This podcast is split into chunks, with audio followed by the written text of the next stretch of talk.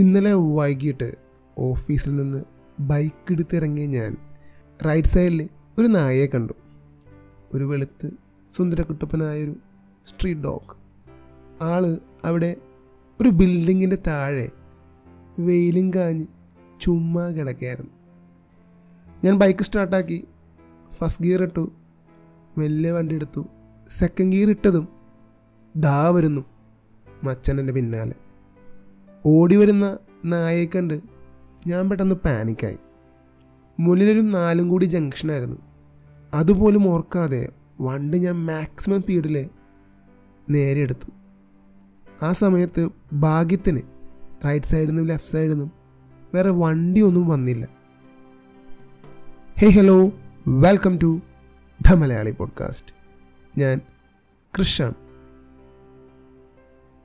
കേരളത്തിലെ ഇന്ന് ഏറ്റവും കൂടുതൽ സംസാരിക്കപ്പെടുന്നൊരു വിഷയം അത് തെരുവ് നായകളെ പറ്റിയാണ്. ഒട്ടുമിക്ക പ്രദേശങ്ങളിലും ഈ ഒരു പ്രശ്നം ഫേസ് ചെയ്യുന്നുണ്ട്. എൻ്റെ വീട്ടിൽ നിന്ന് ഗേറ്റ് തുറന്ന് പുറത്തിറങ്ങിയാൽ നായ കടിക്കും എന്നൊരവസ്ഥയുണ്ട്. എൻ്റെ വീടിൻ്റെ ഫ്രണ്ടിലൂടെ ബൈക്ക് ഓടിച്ചു പോകുന്ന പലരെയും ഇത്തരത്തിൽ നായ്ക്കൾ ഓടിച്ചിടുന്നുണ്ട്. എന്നെ ഇതുവരെ മൂന്ന് തവണയാണ് തെരുവ് നായ ബൈക്കിന് പിന്നാലെ ഓടിച്ചിട്ടത്. എന്തോ ഭാഗ്യം കൊണ്ടാണ് ഇതുവരെ അപകടമൊന്നും സംഭവിച്ചിട്ടില്ല. പക്ഷേ നമ്മൾ ദിവസവും സോഷ്യൽ മീഡിയാസിലും ടി വിയിലും പലരെയും തെരുവ് നായ്ക്കൾ അപകടത്തിലാക്കുന്ന ദൃശ്യങ്ങൾ കാണുന്നുണ്ട്. തെരുവ് നായ്ക്കൾ ഇന്ന് കുറച്ച് അധികമാണ്. അവർ സ്ട്രീറ്റ് കൈയടക്കി വെച്ചിരിക്കുന്ന ഒരവസ്ഥയാണ്. എനിക്ക് പേഴ്സണലി ഏറ്റവും ഇഷ്ടമുള്ളൊരു ജീവിയാണ് നായ. ഞാൻ എൻ്റെ വീട്ടിൽ ഒരു നാടൻ പട്ടിയെ വളർത്തുന്നുണ്ട്, മാക്. അവനെപ്പറ്റി ഞാൻ മുന്നൊരു എപ്പിസോഡ് ചെയ്തിട്ടുണ്ട്, കേൾക്കാത്തവർ കേട്ട് നോക്കണം. മനുഷ്യനോട് ഏറ്റവും ഇണങ്ങുന്നൊരു ജീവിയാണ്. നമ്മളെത്ര സ്നേഹിക്കുന്നോ അതുപോലെ നമ്മളെ സ്നേഹിക്കുന്നൊരു ജീവി. ലോക്ക്ഡൗൺ സമയത്ത് പൊതുവെ എല്ലാവരും വീട്ടിലിരുന്ന സമയത്ത് തെരുവുകളിൽ നടന്നിരുന്ന നായ്ക്കൾക്ക് ഭക്ഷണം കിട്ടാത്തൊരവസ്ഥ ഉണ്ടായിരുന്നു. ഞാൻ എൻ്റെ വീട്ടിലെ നായ്ക്കുട്ടിക്ക് ഭക്ഷണം കൊടുക്കുന്ന പോലെ തന്നെ എൻ്റെ മതിലിന് പുറത്ത് വരുന്ന സ്ട്രീറ്റ് ഡോഗ്സിനും ആ സമയത്ത് കൊടുത്തിരുന്നു.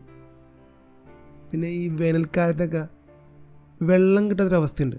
ആ സമയത്തും അവർക്ക് ഞാൻ വെള്ളം വെച്ച് കൊടുക്കാറുണ്ട്. ഈ ലോക്ക്ഡൗൺ സമയത്ത് തെരുവ് നായ്ക്കൾക്ക് കുറച്ച് ഫ്രീഡമൊക്കെ ഉണ്ടായിരുന്നു കേട്ടോ. കാരണം മനുഷ്യൻ വീടിനകത്തിരിക്കുകയാണ്. അങ്ങനെ ആരോഗ്യ പ്രവർത്തകരും പോലീസുകാരൊക്കെയാണ് പുറത്ത് പ്രവർത്തിച്ചിരുന്നത്. ആ സമയത്ത് പൊതുനിരത്തുകൾ തുറന്നു കിടക്കുകയായിരുന്നു. പട്ടികൾക്ക് എവിടെ വേണമെങ്കിലും സ്വന്തം ഇഷ്ടത്തിന് പോകാൻ പറ്റുന്നൊരവസ്ഥയായിരുന്നു. ഈ കോവിഡും ലോക്ക്ഡൗണൊക്കെ ശേഷം ഇപ്പോൾ തെരുവ് നായ്ക്കളുടെ എണ്ണം വല്ലാതെ കൂടിയിട്ടുണ്ട്. കോവിഡിൻ്റെ ഭാഗം തന്നെയായിരിക്കാം ബേബി ബൂം നായ്ക്കളിലും സംഭവിച്ചിട്ടുണ്ട്. പക്ഷേ ഒരു ജീവി അധികമായി എന്ന് വിചാരിച്ച് നമുക്കവരെ കൊന്നുകളയാനൊന്നും ഒരു നിയമവും എവിടെയും പറയുന്നില്ല. അത് മനുഷ്യൻ്റെ സ്വാർത്ഥ ചിന്താഗതി തന്നെയാണ്. ചിലപ്പോൾ ഇത് കേൾക്കുന്ന നിങ്ങൾ പറയും, നിന്നെ പട്ടി കടിക്കാത്തത് കൊണ്ടാണ് നീ ഇങ്ങനെ പറയുന്നതെന്ന്. ശരിയായിരിക്കാം. പക്ഷേ അവർക്കും ഇവിടെ ജീവിക്കാനുള്ള അവകാശമുണ്ടെന്നതിൽ യാതൊരു തർക്കവുമില്ല. നിങ്ങളൊന്ന് ചിന്തിച്ച് നോക്കിയേ, മനുഷ്യൻ്റെ എണ്ണം കുറച്ച് കൂടുതലല്ലേ? അതിനെ മനുഷ്യൻ തന്നെ അതിനെന്തെങ്കിലും കൺട്രോൾ ചെയ്യുന്നുണ്ട്? ഇല്ല, കുറച്ച് കൂടിക്കൊണ്ടിരിക്കുകയാണ് നമ്മുടെ നാട്ടിൽ നിന്ന്. ഇന്ത്യ ഇന്ന് ചൈനയെ ജനസംഖ്യയിൽ മറികടക്കും എന്നാണ് ലോകം നോക്കിക്കൊണ്ടിരിക്കുന്നത്. ഒരു പത്ത് കൊല്ലത്തിനുള്ളിൽ അത് സംഭവിക്കുമെന്നാണ് പഠനങ്ങൾ പറയുന്നത്. ചിലപ്പോൾ അത്രയൊന്നും വേണ്ടി വരില്ല. മനുഷ്യൻ കൂടിയെന്ന് വിചാരിച്ച് നമ്മളാരും മനുഷ്യനെ കൊന്നൊന്നും കളയുന്നില്ല. പക്ഷേ മനുഷ്യൻ കൂടിയതിൻ്റെ ദോഷവശങ്ങൾ നമ്മൾ അവിടെ ഇവിടെയൊക്കെ കാണുന്നുണ്ട്. മനുഷ്യൻ തമ്മിൽ തല്ല, വെട്ടിക്കൊല്ല, കുത്തിക്കൊല്ല. അമ്പലപ്പറമ്പിലൊക്കെ നമ്മളിങ്ങനെ നടന്നു പോകുമ്പോൾ ചില ഗുണ്ട ടീംസ് ഉണ്ട്. വലിയ ഗുണ്ടൊന്നല്ല, എന്നാലും കുറച്ച് മുരട്ടൻ ടീംസ്. നമ്മളൊന്ന് അവരുടെ കണ്ണിലേക്ക് നോക്കിയാൽ, നീ എന്താടാ എൻ്റെ കണ്ണിലേക്ക് നോക്കുന്നേ എന്ന് പറഞ്ഞിട്ട് നമ്മുടെ മെക്കിട്ട് കയറും. രണ്ടെണ്ണമൊക്കെ അടിച്ചേക്കുന്ന ടീംസ് ആയിരിക്കുള്ളൂ. ആ ഒരവസ്ഥയാണ് ഇപ്പോൾ. നമ്മൾ നടന്നു പോകുമ്പോൾ റോട്ടിലൊരു പട്ടിയെ കണ്ടിട്ട് ഒന്ന് പട്ടിയെ നോക്കിയാൽ മതി, പട്ടി തിരിച്ച് നമ്മളെ മുരട്ടും. ഒന്നുകൂടി നോക്കിക്കഴിഞ്ഞാൽ ഓടിക്കൊണ്ട് നമ്മുടെ പുറകെ വരും. ആ ഒരവസ്ഥയാണ്. പല സിനിമകളിലും കോമഡി ആർട്ടിസ്റ്റുകളിലെ പട്ടി അടിക്കുമ്പോൾ അതൊരു കോമഡിയായിട്ട് ചിത്രീകരിക്കാറുണ്ട്. ഒരുപാട് കടി കൊണ്ടിട്ട് ആ എനിക്കൊന്നും പറ്റിയില്ല എന്ന് പറഞ്ഞ് സുരാജും ജഗതിയൊക്കെ പോയ സീൻസ് നമ്മൾ ഇന്നും ഓർക്കുന്നുണ്ട്. പക്ഷേ സംഭവം അത്ര കോമഡിയല്ല, നല്ല സീരിയസ് ഇഷ്യൂ ആണ്. ഇതിൽ ചോദ്യമായിട്ട് വരുന്നത് ഇതെങ്ങനെ തരണം ചെയ്യാന്നുള്ളതാണ്. പട്ടിയെ കൊന്നു കളയാൻ പറ്റില്ല. ഒരു പട്ടിയുടെ ആയുസ് എന്ന് പറഞ്ഞത് പത്തേ ടു പന്ത്രണ്ട് പതിമൂന്ന് വർഷമാണ്. ഞാൻ നേരത്തെ പറഞ്ഞ പോലെ ആ കോവിഡിന് അല്ലെങ്കിൽ ലോക്ക്ഡൗണിന് ശേഷമാണ് ഇന്ന് കാണുന്ന നായ്കളിൽ ഭൂരിഭാഗവും ജനിച്ചേക്കുന്നത്. അപ്പോൾ മാക്സിമം ഒരു രണ്ടോ മൂന്നോ വയസ്സ് ഇന്ന് ഈ കാണുന്ന നായ്ക്കൾക്ക് ഉണ്ടാകുള്ളൂ. കുറച്ച് കാര്യങ്ങൾ വേണമെങ്കിൽ നമുക്ക് ചെയ്യാവുന്നതാണ്. സാധാരണക്കാർക്ക് ഇമ്പോർട്ടഡ് ഡോഗ്സിന് പകരം ഇത്തരം സ്ട്രീറ്റ് ഡോഗ്സിനെ ദത്തെടുത്ത് വീട്ടിൽ വളർത്താവുന്ന ഒന്നാണ്. രണ്ട്, ഇത്തരം നായ്ക്കൾക്ക് താമസിക്കാനായിട്ട് ഒരു പ്രത്യേക ഏരിയ മാറ്റിവെക്കേണ്ടതാണ്. ഗവൺമെൻറ്റിന് ഗവൺമെൻറ്റിൻ്റെതായ ഒരുപാട് പരിമിതികളുണ്ട്.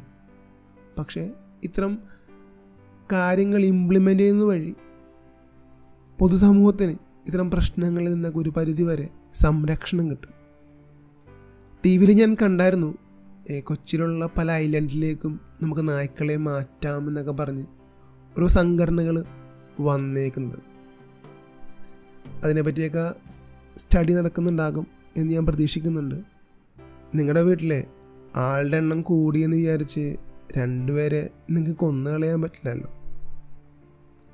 അപ്പം അതുകൊണ്ട് പട്ടികളെ കൊല്ലാൻ ആരും തുനിയില്ല എന്ന വിശ്വാസത്തോടെ ഞാനൊരു എപ്പിസോഡ് വൈൻഡ് അപ്പ് ചെയ്യാണ്. അടുത്ത ആഴ്ച മറ്റൊരു എപ്പിസോഡുമായിട്ട് നമുക്ക് കാണാം. അപ്പോൾ നിങ്ങൾ എവിടെയാണ് ദ മലയാളി പോഡ്കാസ്റ്റ് കേൾക്കുന്നത് അവിടെ നമ്മളെ ഫോളോ ചെയ്യാൻ മറക്കരുത്. പിന്നെ ഡിസ്ക്രിപ്ഷനിൽ നമ്മുടെ ദ മലയാളി പോഡ്കാസ്റ്റിൻ്റെ വാട്സപ്പ് ഗ്രൂപ്പിൻ്റെ ലിങ്ക് കൊടുക്കുന്നുണ്ട്. അതിൽ ക്ലിക്ക് ചെയ്ത് നിങ്ങൾക്ക് നമ്മുടെ ഫാമിലിയിൽ ജോയിൻ ചെയ്യാം. പിന്നെ ദ മലയാളി പോഡ്കാസ്റ്റിൻ്റെ ഇൻസ്റ്റാഗ്രാം പേജും ഫേസ്ബുക്ക് പേജും ലൈക്ക് ചെയ്യാനും ഫോളോ ചെയ്യാനും മറക്കരുത്. ഈ ലൈക്കും ഫോളോയും ചെയ്താൽ മാത്രം പോരാട്ടോ, നിങ്ങൾ നിങ്ങളുടെ അഭിപ്രായങ്ങൾ എന്നെ അറിയിക്കണം. അതിനുവേണ്ടിയാണ് ഞാൻ നിങ്ങളോട് കണക്ട് ചെയ്യാൻ പറയുന്നത്. ഓക്കെ, അപ്പോൾ ഞാനൊരു എപ്പിസോഡ് വൈൻഡ് അപ്പ് ചെയ്യാണ്. അപ്പോൾ സീ യു.